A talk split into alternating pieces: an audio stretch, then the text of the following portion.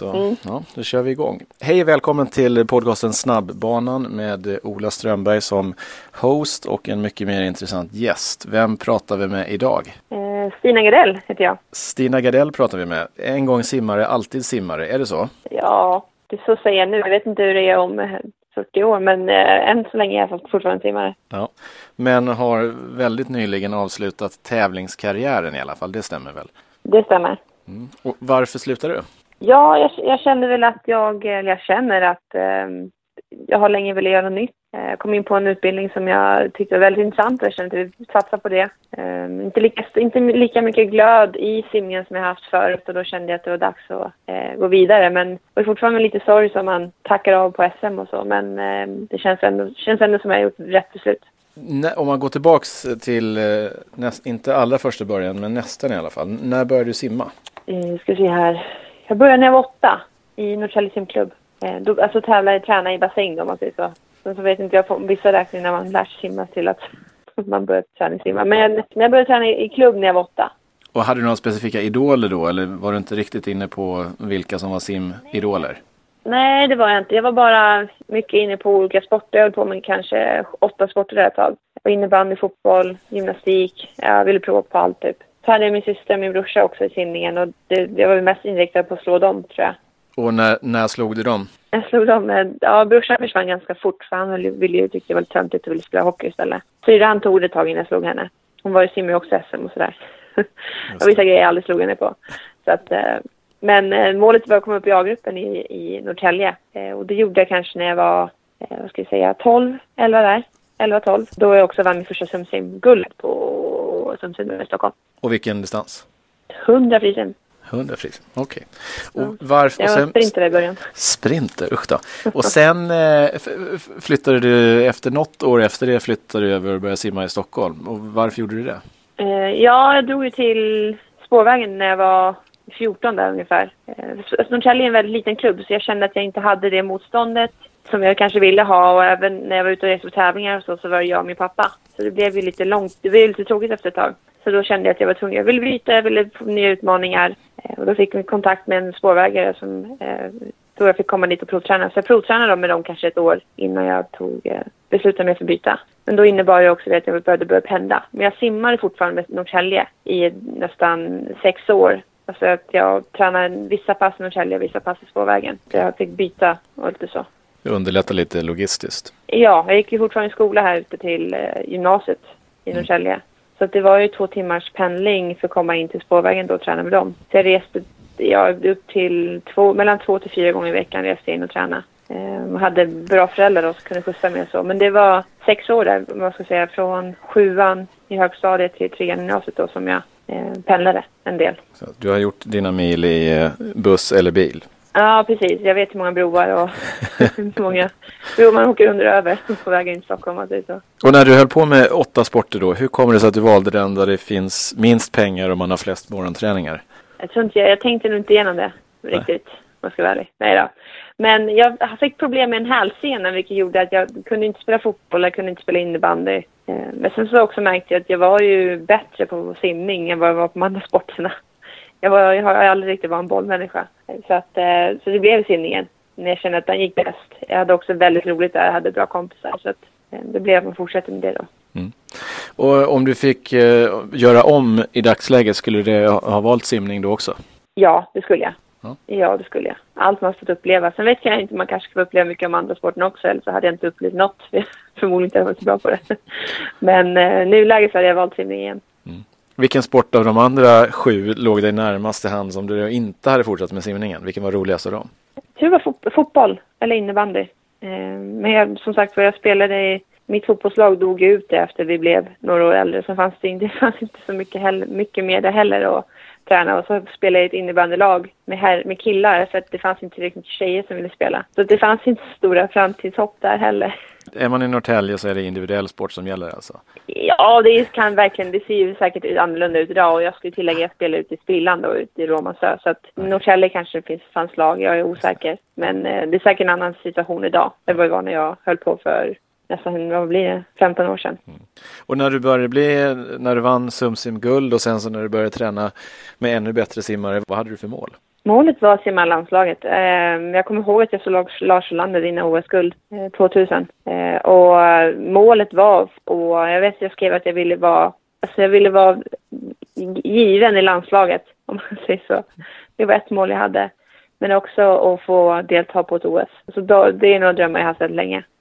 Och känner du nu när, när den här karriären är slut att du har uppnått det och med råge, två OS?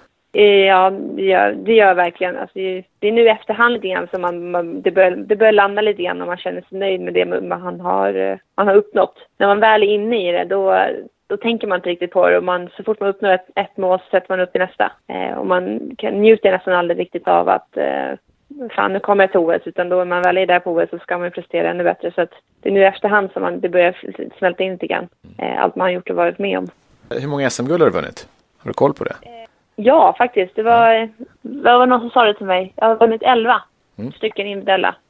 Och din simkarriär, från att ha vunnit SumSim-guld när du var ganska ung till att simma två OS. Hur mycket av den talangen som du uppenbarligen hade eh, behöver man ha för att bli jätteduktig och hur mycket kan man kompensera om man inte har så mycket talang med att träna hårt? Eh, man kan nog kompensera väldigt mycket. Alltså jag tror, jag har inte haft den här talangen att jag har inte behövt träna. Jag har tränat väldigt hårt och jag har haft, eh, jag tror jag har haft, jag var väldigt beslutsam och väldigt inriktad på det jag vill uppnå. Alltså jag har ju lagt upp min egen träning nästan ja, från att jag var 12 år, för jag visste att, eller 13, 14 när jag började pendla. Alltså när jag kunde jag inte åka in till Stockholm, då såg jag, eller kunde simma, då såg jag till att jag sprang ett pass själv hemma eller körde, körde ett gympass. Så att jag har ju alltid sett till att jag har alltid varit så beslutsam att jag har så det, har, det är det som har drivit mig. Och det är inte någon fysisk talang där tror jag som har gett mig det jag har gjort idag, utan det är den träningen jag har gjort och den, den mentaliteten jag har haft. Men också att jag har haft en bra uppbackning också från hemifrån eh, och varit så säker i det jag gör och känt att, liksom, att det, det jag gör är rätt. Hur tror du att det kommer sig? Varför har du varit så säker i det? Är det att du är sån som person eller är det någon, någon som du har som förebild som du har liksom tagit rygg på? Eller hur, varför? Ja, ja, det är framförallt då familjen som jag haft, mina föräldrar som har stöttat. Men också när jag kom in i spårvägen så var vi var ett bra gäng där. Eh, Emma Igelström var med, Johanna Sjöberg simmade där då. Eh, jag kom in i en grupp där, där jag var yngst och så hade jag alla de här stora, eh, stora namnen som jag fick träna med och åka på SM med. Eh, många förebilder. Jag hade Martina Aronsson som tränare som har eh, alltså, varit en väldigt bra ledare under hela livet. Så jag har bara haft tur och haft bra ledare från början som jag tror har, eh, och simmaridoler då, som jag har kunnat träna med dagligen. Som har gett mig det. Och vad, vad har du för tips till en 10-11-åring som håller på att simma nu? Vad ska de tänka på? Man måste tänka på, alltså, man, som alla säger, man ska alltid ha kul. Det tror jag det är nyckeln till framgång. Men, eh, men också att man ska, man ska våga ta det extra steget och träna lite hårdare än de andra. Eh, inte vara rädd för att eh, testa något nytt eh, och kanske pressa sig lite hårdare. För det, det, blir, det är tajtare idag än vad det var 15 år sedan jag höll på att träna. Det, folk tränar hårdare och eh, det är tuffare. Så man ska bara vara beslutsam och köra så gott det går så tror jag att det, då går det till slut. Mm. Och du tog beslutet efter något, något år i Stockholm att åka över och plugga och simma i USA på USC. Varför gjorde du det? Det stämmer. Det var väl lite samma sak där. Jag hade inte varit, alltså vi var ju, var väl kanske inte jättemånga medleysimmare i Sverige. Jag var den enda medleysimmaren i min klubb, eh, tjejen då, och jag kände att jag skulle behöva lite mer träningsmotstånd. Jag ville också testa på något nytt. Jag ville, det blev lite tradigt att gå i Stockholm och träna och jag jobbade lite halv, halvdant. Det var svårt att få gjort med ekonomin och så fick man chansen till att åka till USA och få scholarship och få träna där med världsstjärnor. Så jag kände att eh, det är självklart en chans jag måste ta. Och framförallt prova på innan man kan ju alltid åka hem om det inte passar. Men eh, det var någonting jag... Jag hade också en tränare då, Peter Aronsson, som har varit över. Eh, som var väldigt före och eh, pushade mig ganska mycket. Och det är jag jätteglad för idag. Mm. Skulle du rekommendera för andra simmare att åka till USA? Gud ja, det skulle jag. Det kan ju helt och hållet bero på vilken skola man kommer till. Jag, jag har ju bara varit på en så jag kan ju inte säga jag kan inte uttala mig om de andra skolorna, men bara det att åka över, och få se, eh, testa på något nytt. Vad har Lisa Nordén, Simon Sjödin, Michelle Coleman och snart kanske du gemensamt? Jo, ni använder Tyr när ni simtränar och tävlar. De bästa produkterna på marknaden och också de snyggaste. Gå in på tyrsverige.se. Få 15% rabatt när ni använder koden Friends of Ola. Gör det nu. Friends of Ola är koden, tyrsverige.se är webbadressen. Shoppa loss, simma snyggare och fortare. Ja, men precis. Det var ju också en anledning till att jag åkte. Jag har ju alltid känt att jag vill ha en utbildning vid sidan om. Eh, som har någonting att backa tillbaka på sen. När man tar det här beslutet att sluta. Mm. Och sen åkte Eller du... om man ska vara tvungen att sluta på, på, grund av det? Ja, exakt. Och sen när du kom hem till Sverige så började du simma på NEC. Vad är skillnaden att simma på NEC och att simma på till exempel college? Eh, stora skillnaden där eh, var väl att eh, framförallt träningssättet på NEC var mer in, inriktat på kvantitet. Eh, man gick, det här man gick tillbaka, nu ska vi köra 5000 meter passet, 6000 meter passet, eh, lite sådana grejer. Och det var inte jag van med från när jag tränade med Dave Salo, utan där har man, visste man aldrig. Jag tror inte ens han visste hur långt passet skulle bli. Eh, utan det, det kunde vara vad som helst och man, det var inte samma den planeringen som man på NEC. Men sen också på USC, där är ju en pool med 50 andra samtidigt istället för vi var 6-7 stycken på träningarna. Eh, så samtidigt så blev det ju det blev en mindre grupp och man fick kanske mer man, man fick mer tid med tränaren på NSC men, samtidigt, men, eh, men på USC så eh, kanske man inte fick det. Nej. På, bra, på både bra och dåligt liksom. Men eh, ja. Vem passar NSC bäst för? Vilken typ av simmare? Ja, det, det kan inte jag svara på. Det beror nog på vad man, vad man har för inriktning. Och samma sak med att åka till USA. Det gäller att man eh, är man inställd på det och hur man, hur man tar hand om saken. Det, då passar nog NSC alla simmare. Men eh, det var ju mycket meter på NSC när jag simmade där. Eh, och mer än vad jag var van med. Så att kanske inte världens sprinter skulle kanske inte åka till det NSC som var, var när jag simmade. Nu vet jag inte hur det, hur det är där nu, för jag har inte simmat där på ett år, så att det kan ju ändras. Just det. Och eh, du nämnde Dave eh, Salo, heter det så? Eller är det Salo? ja, Dave Salo. Jag, Salo säger vi i USA då. ja, vi säger svenskt. David Salo. ja. eh, hur är han som tränare? han är, han är rolig prick kan man säga. Nej, men eh, han, han är en jättebra tränare faktiskt. Han skriver otroligt roliga pass. Det är så otroligt inspirerande. Det är aldrig ett pass som är likt ett annat eh, och han kommer hela tiden med nya idéer. Ibland tror inte ens han vet vad han gör. Han testar någonting på oss. Ibland funkar ibland funkar det inte. Eh, men han är, han är också väldigt eh, socialt, på so, socialt sätt så är han väldigt, eh, han kan väldigt mycket om simning. Och kanske glömmer den här skoldelen ibland för han ska ju vara tränare på eh, både och sådär. Mm. Så det kanske blir väldigt mycket simning ibland. Men han, han är otroligt bra på att skriva pass. Och, och man, man, det är aldrig tråkigt att gå till en träning med honom. Kommer du bli simtränare? Ja, inte just nu. Nej. Just nu så är man ju ganska, men jag vet inte. Jag kommer säkert kanske hjälpa till på ett par pass och sådär. Eh, det, simning är någonting, man känner så mycket folk och så, så det, man vill inte bara klippa helt liksom. Så att, men ett litet break. Eh, jag får se. Ja, lite break blir det ja. Om man har lite specifika simfrågor här. Har du någon favoritserie? Favoritserie? Uh, ja, den vi brukar köra i USA ganska ofta med dig. Då är det typ så här X gånger Y plus Z, tre varv. Och då X, Y och Z kan vara olika distanser på olika starttider. De har olika farter på dem också, man kan blanda och så, lite hur man vill. Okej, okay. alltid tre varv? Förstod den. Nej, det kan vara hur många varv som helst. Okay. Eh, ibland kan det vara 10 gånger x plus y och då kan x vara max eh, på två minuter. Det kan vara en 50 till en hundring man får välja själv. Och sen eh, y är 100 lugnt. Start okay. två minuter så kör vi 10 varv. Mm. Det kan vara lite vad som helst. Men jag vet att vi kör det väldigt, så väldigt ofta och det är mycket valmöjlighet, eh, vilket jag gillar. Så det är upp till en själv. Eh, man, det är, alltså, hur hårt man trycker och vad man ska simma är upp till en själv. Ehm, och det har funkat väldigt bra när man är 50 pers i bassängen och alla simmar olika simsätt. Var det mycket individuella val eller bestämde eh, tränarna helt? Det var mycket individuella val på USA. Hans motto var lite grann att uh, han, han ger oss ett pass och sen får vi vi får, ta, vi får liksom, det är vi som måste göra jobbet sen. Um, och samtidigt är man där ska med 100 procent.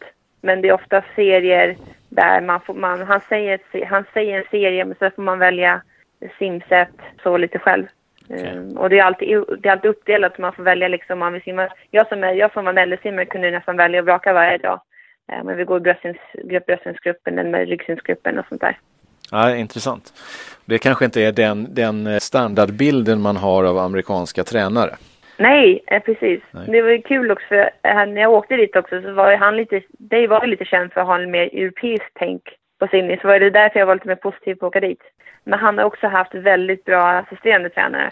Jag hade ju Johnny Banchek också som har varit eh, amerikansk landslagstränare ett par år. Han har ju tränat mig. Han var ju med och tränade de sista två åren också. Okay. Och han är nog en, den bästa tränaren jag någonsin haft. Ja, head coach Michigan i 20 år.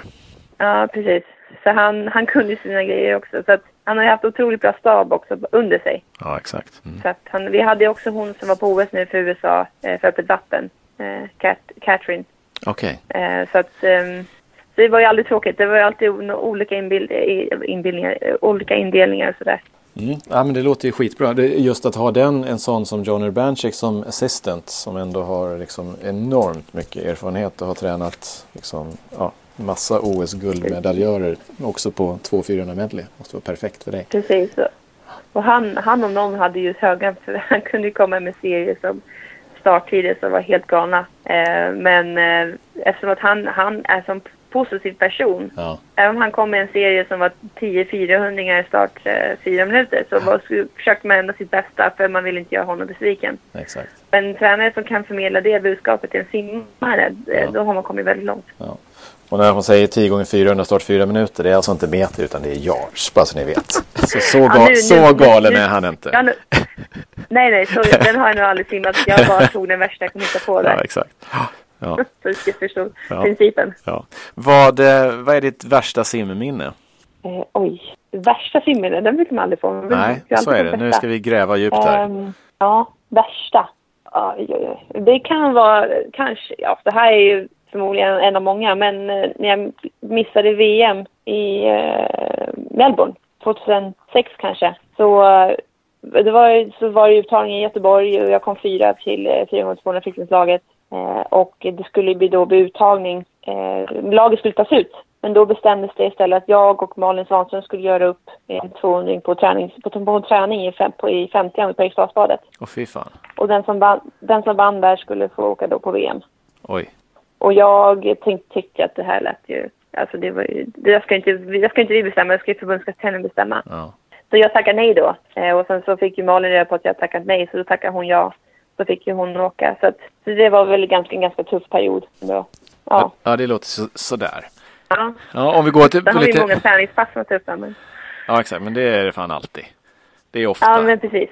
Bästa simminnet mm. då? Bästa simminnet? Eh, alltså jag har väldigt bra minnen från EM i, eh, i Ungern.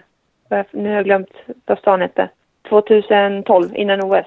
Eh, där hade jag några bästa, de loppen som jag känt mig bäst i form eh, och verkligen bara känt den här, fan, det bara flyter på. Så att eh, där har jag väldigt bra minnen från. Det, Men det, också... Debrecen ja. tror jag till och med det heter. Ja, precis. Debrecen ja, var det. Ja. Det var då jag där jag också slog mina två svenska rekord på tider som jag aldrig trodde jag skulle göra. Så att, ja, det kan nog vara bara bland bättre. Mm.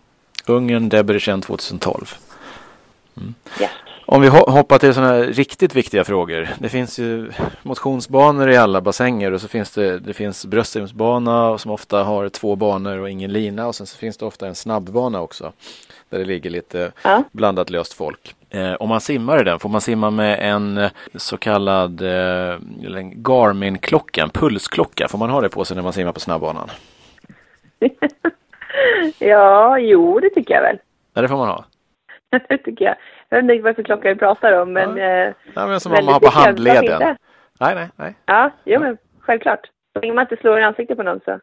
Om man ska åka på träningsläger, eh, om man har obegränsat med eh, tid och pengar, var skulle du rekommendera att man åker då? Simträningsläger mm. alltså. Ja, precis. Ska vi se här. Jag tycker ju att vi var ju i, eh, det stället då? Turk Turkiet. Ja. Innan eh, EM. Nej, innan OS. Ja. Väldigt bra, väldigt bra läge ställe. Om man säger så. Om man bara vill simma och träna bra och äta bra och sova bra. Så var det, det var kanon. Samma svar som Ida. Ja, det var det va? Ja, det var det. Ja, så du får välja ett till. Ett till. Ska vi se här. Eh, ja, vad fan, nu svor jag, men eh, alltså jag tycker ju, jag har ju varit på läge i Hawaii också. Det tyckte jag var väldigt häftigt. Men det var ju kanske, det var kanske på grund av att det var där också. Men som sagt, har man mycket pengar så kan man kanske passa på att åka någon annanstans där man inte brukar åka. Då kan man dra dit. Hawaii, ska jag säga. Hawaii, ja. Eh, jag är nöjd med svaren här. Är det någon fråga som du är missnöjd med eller som du inte har fått som du har förberett dig jättenoga på att svara på? Eh, nej, nej, det tycker jag inte. Jag hade inte förberett så länge. Nej. Eh, vem tycker du jag ska intervjua i den här podcasten? Ja, någon snabb simmare helt Nå enkelt. Någon snabb Eller, ja. du, du har ju intervjuat så många redan. Ja, men kanske någon sån här som står på, typ kanske en, eh, där Josef skulle vara kul att höra kanske. Sim. Någon som har varit på sidan av hela sån här, så många år. Det han kan vara rolig att lyssna på Ja. och intressant också. Ja, bra, jag är nöjd. Ja, kul! Vill du läsa hur många böcker som möjligt eller lyssna på dem kanske som ljudböcker? Då kan vi rekommendera det nya alternativet Nextory. N-E-X-T-O-R-Y. Gå in på nextory.se så kan du testa 14 dagar gratis. Du förbinder dig inte till någonting. Om du sen vill fortsätta, då får du över 10 000 e-böcker och ljudböcker för det lilla, lilla priset 99 kronor i månaden. Du får läsa hur mycket du vill, alltså en slags Spotify fast för böcker. Störst utbud och lägst pris, det är nextory.se. Tack för att du lyssnade på podcasten Snabbbanan. Hörs nästa gång. Träna hårt!